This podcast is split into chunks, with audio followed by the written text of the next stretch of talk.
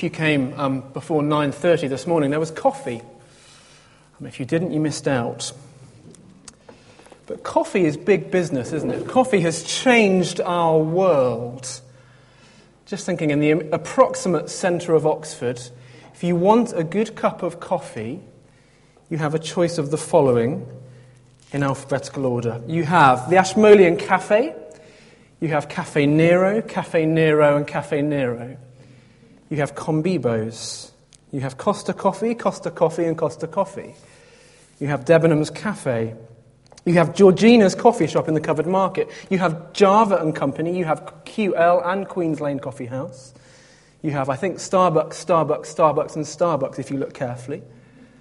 You have the Missing Bean, which is very good. You have Zappi's Bike Cafe, if that's your thing. Not to mention just fast food chain outlets that seem to serve much better coffee than they did a few years ago.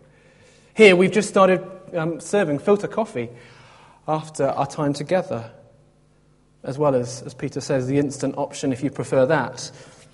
Coffee culture has changed our world. Just rewind five years and you'll see that. But how did that happen?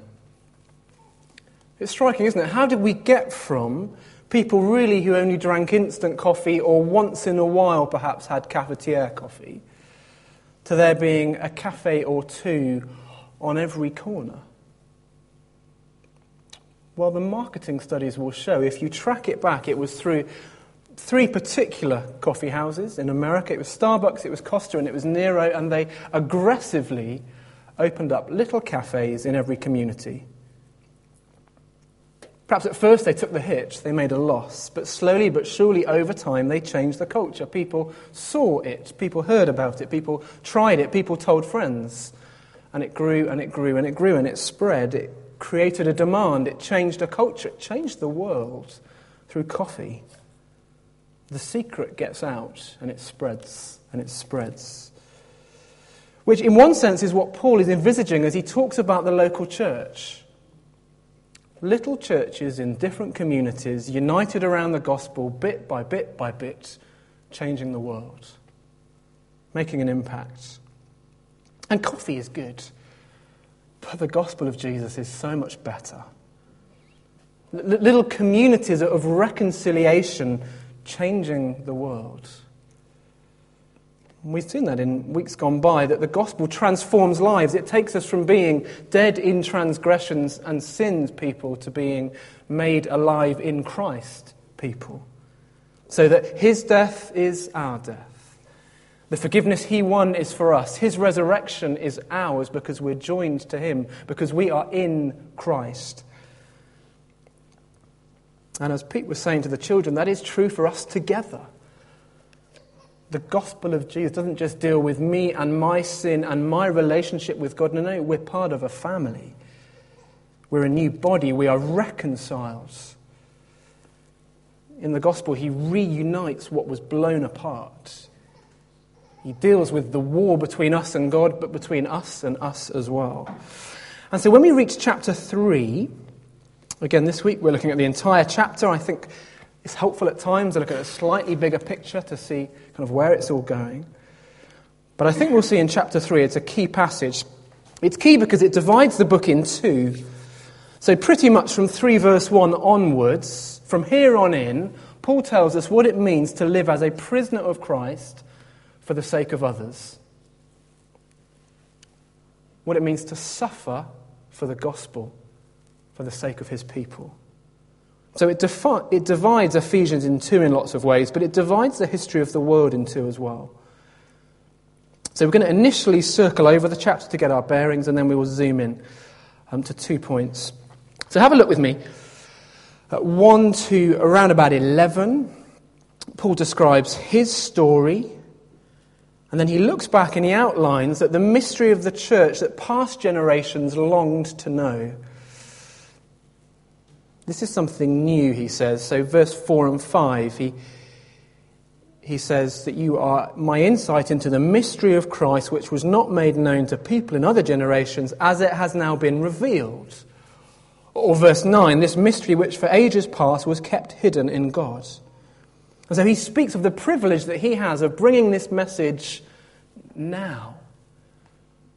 Because it was a message they were waiting for. It was unknown then, it was kept hidden. Previous generations didn't know it. It was a message the world was waiting for. But this side of the cross, with a people in Christ, the mystery is revealed. And then he looks ahead because he says, this, this mystery that is out, this secret that is out there, is so important. Everything changes. That this local church is at the very center of God's plans for his world. And so, round about 12 to 21, the task of the church, so that future generations will know. He says, This is what the church does, this is why it's important. And so, I'm going to pray for you. I'm going to pray that you fulfill the task that God has for you that you might know more of, of his power at work in you, that you might grasp the love that Christ has. A truth that turned Paul around, changed him. Oh, that it might be a truth that turns our lives around, changes us. So, first point, verse 1 to 11 the mystery of the church that past generations longed to know. So these are verses about a mystery. Have a look again, verse 3. He says, That is, the mystery made known to me by revelation, as I've already written briefly. In reading this, then, you'll be able to understand my insight into the mystery of Christ, which was not made known to people in other generations, as it's now been revealed. By the Spirit to God's holy apostles and prophets, this mystery is that through the gospel the Gentiles are heirs together. Or verse 9 and to make plain to everyone the administration of this mystery, which for ages past was kept hidden in God, who created all things. And when you see the word mystery, think open secret.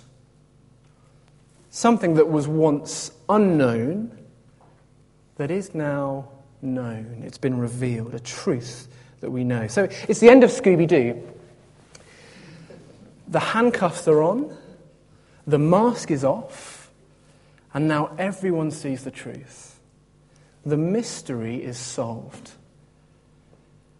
Well, so God the Father's plan of salvation in Jesus, of, of reconciliation of all kinds of people, is something that's now out there. It's open. That's why Paul is writing from prison. Do you see that in 3 verse 1? That's how the chapter starts. Verse 1 For this reason, and we say, what reason? Look back at chapter 2. Do you remember last week? The church is the place where the dividing wall of hostility has been removed, where a diverse people have been united together, where Jesus did away with the law and reconciled all of humanity.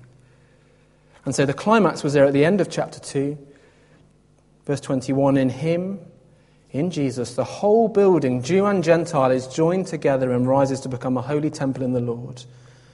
And in him, you two are being built together to become a dwelling in which God lives by his Spirit. For this reason, Paul, the prisoner of Christ Jesus, for the sake of you Gentiles. And it looks like, after verse 1, he was going to pray for them. So, actually, if you've got our church Bibles, you can see that they've set it out quite nicely there. It looks like he was going to go from 3 verse 1 to the prayer in verse 14, but he kind of backs up and overflows with more and more praise about God's glorious plan. And so 2 to 13 isn't a tangent, it's not Paul losing his train of thought, it's just praise bubbling out of him. I can remember this plan that God has, this plan of which I bring to you. It's astounding. This mystery that was once hidden is now open. This is my message, says Paul. A message for them from God via Paul. So, verse 2, it was given to me for you. Verse 3, it was made known to me by revelation. Verse 7, he is a servant of the gospel. Verse 8, although I'm less than the least of all God's people, this grace was given to me to preach to the Gentiles.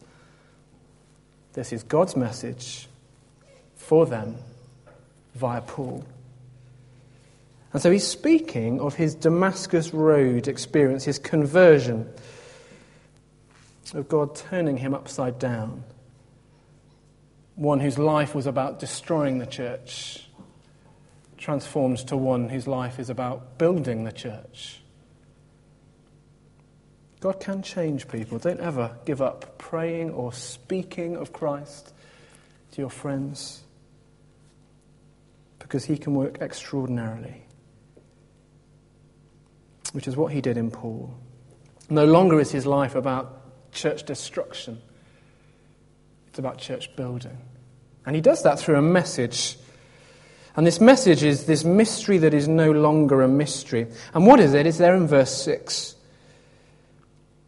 Do you see, this mystery is that through the gospel, the Gentiles are heirs together with Israel, members together of one body, and sharers together in the promise in Christ Jesus.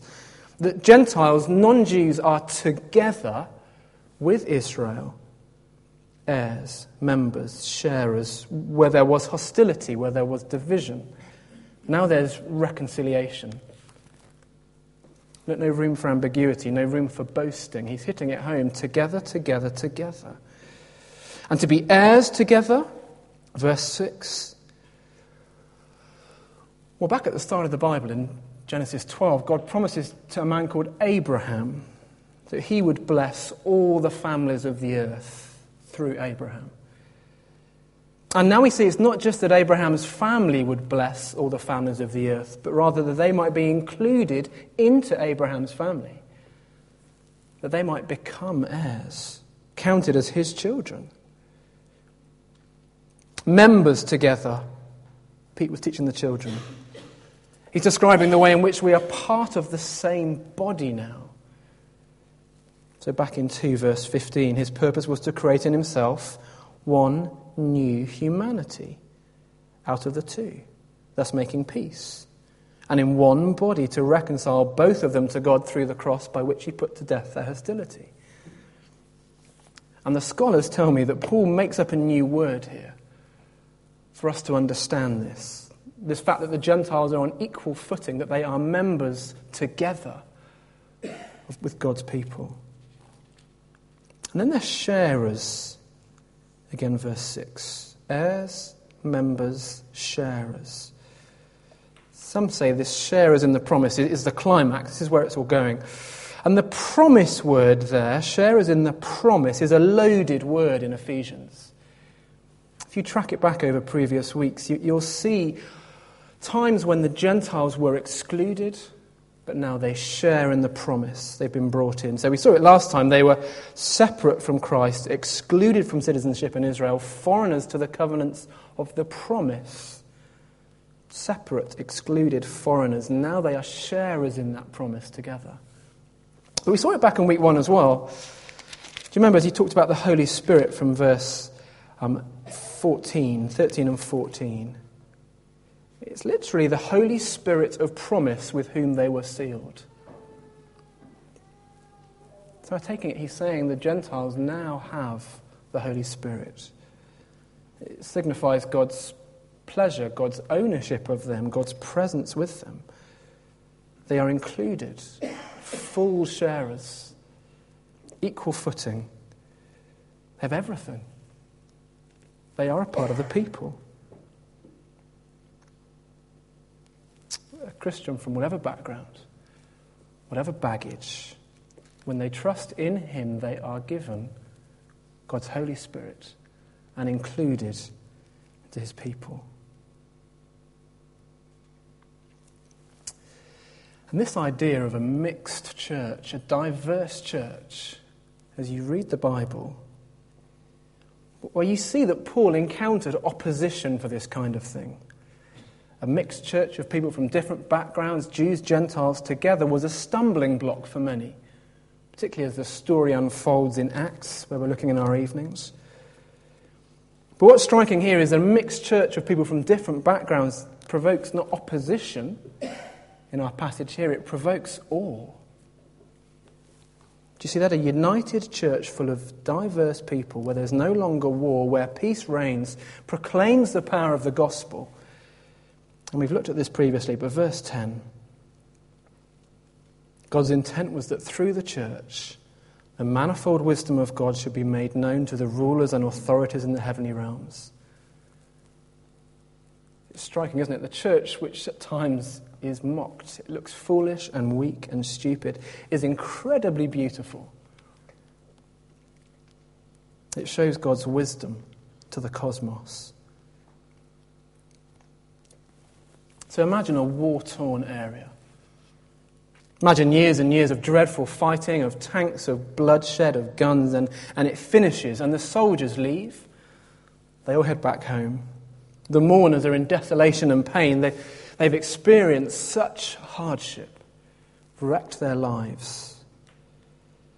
And the soldiers leave, but the builders come in. They come and start constructing and rebuilding and making the place new again, making it better repairing it. And after that first month or so, the first apartment block is finished. Where there was bloodshed, where there was desolation, is this new, beautiful building. It's a picture of what will be, a picture of hope. While so in the church, God proudly displays his beautiful, stunning work of art to the angels and the evil powers in the heavenly realms. Verse 10. The manifold there word means sort of multicolored, multifaceted, beautiful and glorious plan that is the church. That's his masterpiece. That's his great work. Holding it up proudly. As the rulers and the authorities look in on the history of the universe, what they see is this rich, diverse community that God is gathering together in Jesus. All over the earth, little local churches. A place where war has gone, a place where peace reigns. And as he shows it off, they look in in utter awe. Spectacular wisdom. They look in on us this morning gathering together and they tremble because they see the astounding power of the gospel at work. Reuniting a broken world, rebuilding broken lives, dealing with sin. The local church is the hope of the world. Church matters. Striking, isn't it? Because people sometimes say, Well, can I be a Christian? And not go to church. And I kind of want to say, well, there isn't really a, category for that in the New Testament as far as I see it. And yet, more than that, why would you want that? Why would you not want to be a part of this plan? Our faith is corporate. We're together, heirs, sh- members, sharers. We're a family, a body, a temple, a household we must train ourselves to think less and less of me and my faith, but actually us together. Corporate. Together we are in Christ. And it's striking actually because our culture can be very down on church, particularly in sort of Christian circles. It can be quite trendy to, to say, well, I love Jesus, but I hate the church. And of course, many of us have had bad experiences of church. Many of us will have bad experiences of church. But I'm not sure we can just do away with it as a plan. I think we're missing out on Ephesians 3. Whether we like it or not, whether we're good at it or not, the church is God's plan for a watching world. And of course, we rethink and we can contextualize how we do church and how we're relevant, perhaps, how we reach people. But just because we've done it badly in the past, it doesn't mean we can reinvent how we're going to reach the world. Doesn't mean we can rip up God's plan and get on with our own. No, no, the church is central. There's lots of opportunities for application here. I'd love, if you're in a home group, to think through some of these things through this week. But it, it says things about parachurch organizations, so kind of agencies and, and mission groups, that kind of thing. They're not the church, they're vital but they're not local church. It has things to say about Christian unions. It has things to say about the priority that we ought to have as a family of God, as church together. It has lots of things to say about the importance of unity, and that's where Paul will go for the rest of the letter. If God has made unity amongst you, then please don't destroy it. Please don't undo the work of the gospel. Unity is vital.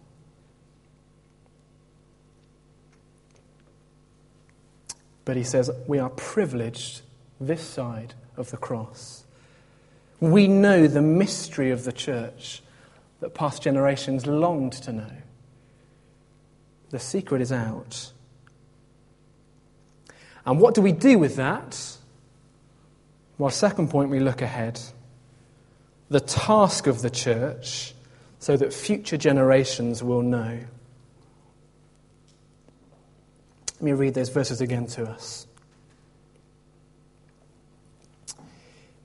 In him and through faith in him, we may approach God with freedom and confidence. I ask you, therefore, not to be discouraged because of my sufferings for you, which are for your glory. For this reason, I kneel before the Father, from whom every family in heaven and on earth derives its name. I pray that out of his glorious riches he may strengthen you with power through his Spirit in your inner being, so that Christ may dwell in your hearts through faith and I pray that you, being rooted and established in love, may have power together with all the Lord's holy people to grasp how wide and long and high and deep is the love of Christ, and to know this love that surpasses knowledge, that you may be filled to the measure of all the fullness of God. Now, to him who's able to do immeasurably more than all we ask or imagine according to his power that is at work within us, to him be glory in the church and in Christ Jesus throughout all generations. So Paul says the secret is out there. The mystery has been revealed. And because of that, verse 12, we can approach God with freedom and confidence. And so he does that. He prays for them. Don't, don't worry about my sufferings. Verse 13, my being in prison, don't be discouraged. That's for your glory. My task leads to suffering, but it's worth it because you hear the gospel. And so from his prison cell, he gets down on his knees and he humbly prays. Notice again, as we saw back in chapter 1, it's a Trinitarian prayer. It's God the Father, God the Son, and God the Holy Spirit. He prays to the Father for a strengthening through the Spirit. Verse 17, so that Christ may dwell in your hearts. And the three things he prays for for them is he prays for power and for love and maturity. Power, love, maturity. So, power, verse 16. Out of his glorious riches, he may strengthen you with power through his Spirit in your inner being, so that Christ may dwell in your hearts through faith. It's, it's a power so that Christ may dwell in us, in his people. And we say, but I thought he did that already. When, when we trusted Christ, didn't he come and live in me by his Spirit? Why is Paul praying for that, for them? Perhaps it's helpful to think of it more in a kind of being at home type way. That he might be more at home living in you. So it's exciting at Magdalen Road. We've got a number of uh, engaged couples, exciting times. We've got wedding days on the horizon. Imagine that after the honeymoon, they decide to move into his place are. And he's lived there for a while. He's really lived there. It's a, a genuine bachelor pad. He's, he's made his mark, he's settled. And then she arrives. And of course, things have to change now she arrives. Out goes the enormous telly. Out goes the Xbox. Out goes the reliance on toasted sandwiches as being a, a suitable meal three times a day. Out goes the piles of pizza boxes. And in comes pot plants. and air fresheners, and soft furnishings, and curtains, and laundry bin, and so things have to change. While so Christ, by his Spirit, comes to live within us take up his residence in us, and where we were uninhabitable. So now he comes to live, so that Christ may dwell in your hearts through faith. Where he is increasingly welcome, where he increasingly calls the shots, where he sets the direction, where he shapes us and our priorities. He prays that Christ may dwell in your hearts through faith. Going back in chapter 1, he was praying there as well for his first prayer in the letter, a prayer for power. And we said there that the power that he prayed for, the power that he speaks of, was the power that raised Jesus from the dead living in us. And we said too that it was a city full of power. Ephesus was extraordinary. There was the, the enormous temple of Artemis. There were various magical occult groups.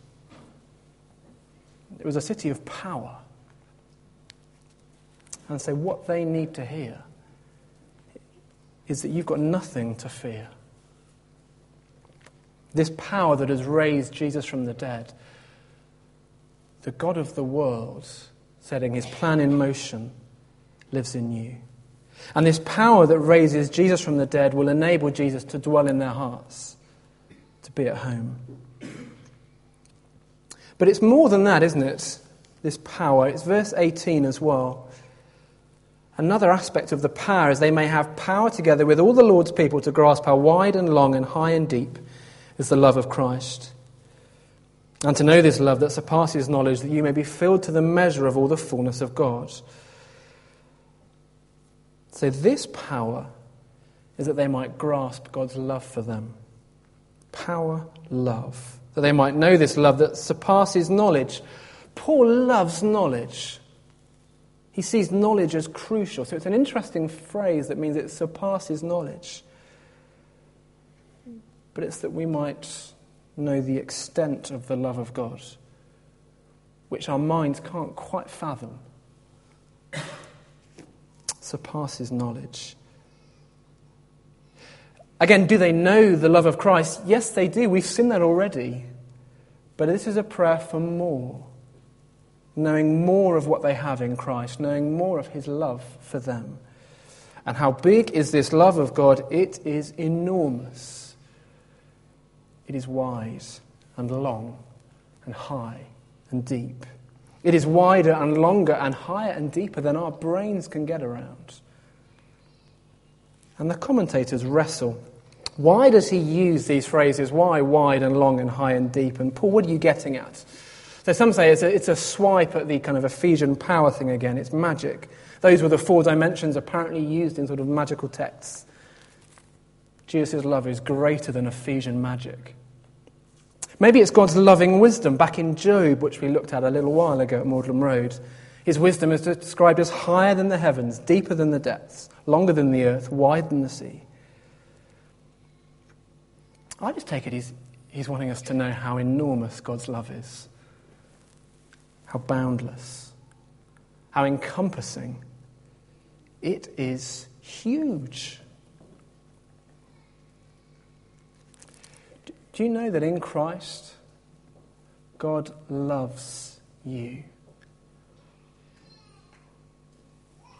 Isn't that astounding?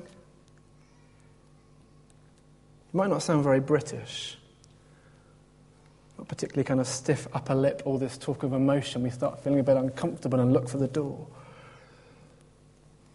But in Christ, He loves you.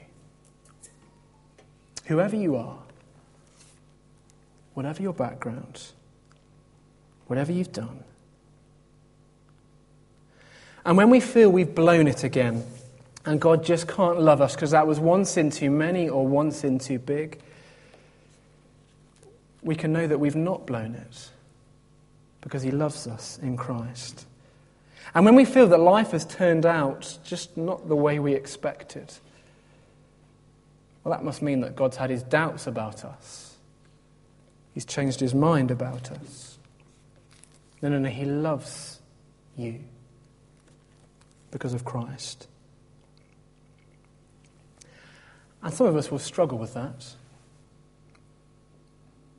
We will struggle because we feel unlovable. We will struggle because of the way in which we're wired. We will struggle with the language. We will struggle with past experiences. But He loves you because of Christ. Strikes me that certain parts of the church more broadly will struggle with that kind of language too, that kind of idea. So some swing too far the other way. But that means that we react against it. Maybe we overemphasize knowledge or doctrine or facts, and so our experience lags behind the truth that we know. We know love in theory, but just not in practice. Have a listen to um, a pastor, author, theologian called Don Carson. I found this very striking.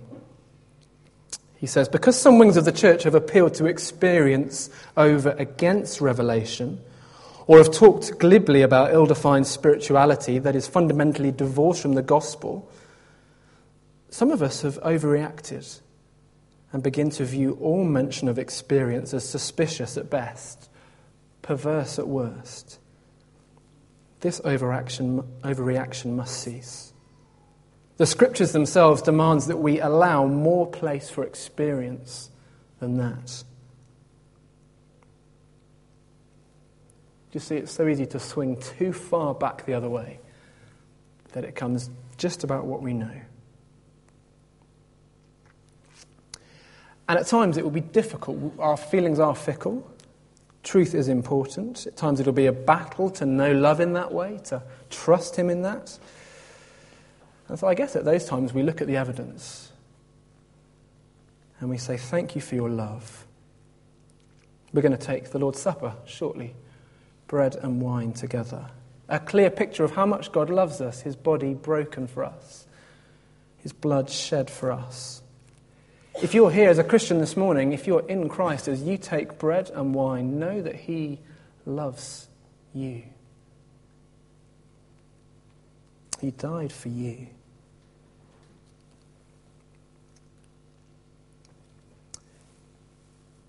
Power, love, and what does it lead to? It leads to maturity. Verse 19 that you may be filled to the measure of all the fullness of God. And I take it that what Paul means by that is to be spiritually mature to be all that God wants you to be. He will talk about that corporately next week. 4 verse 13, becoming mature, attain to the whole measure of the fullness of Christ. I think he's talking more here as, as individuals, perhaps. Isn't it astounding? Don't miss this. Do you want to be spiritually mature? Then until you receive power from God to grasp how much Christ loves you, you never will be. Isn't that striking? Paul assumes that we can't ever be truly mature unless we've grasped Christ's love for us.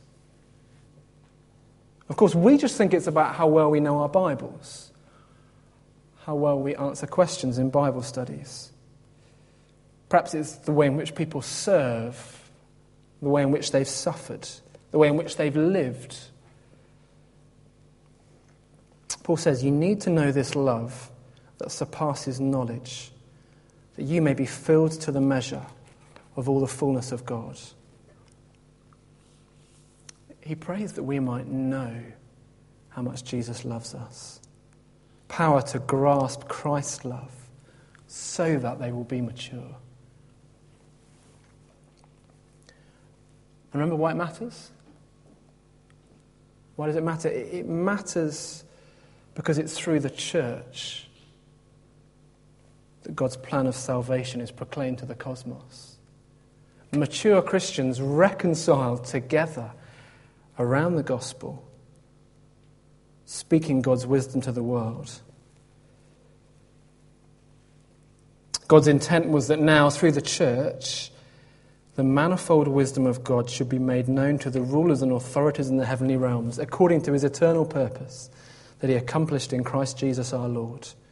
In him and through faith in him, we may approach God with freedom and confidence.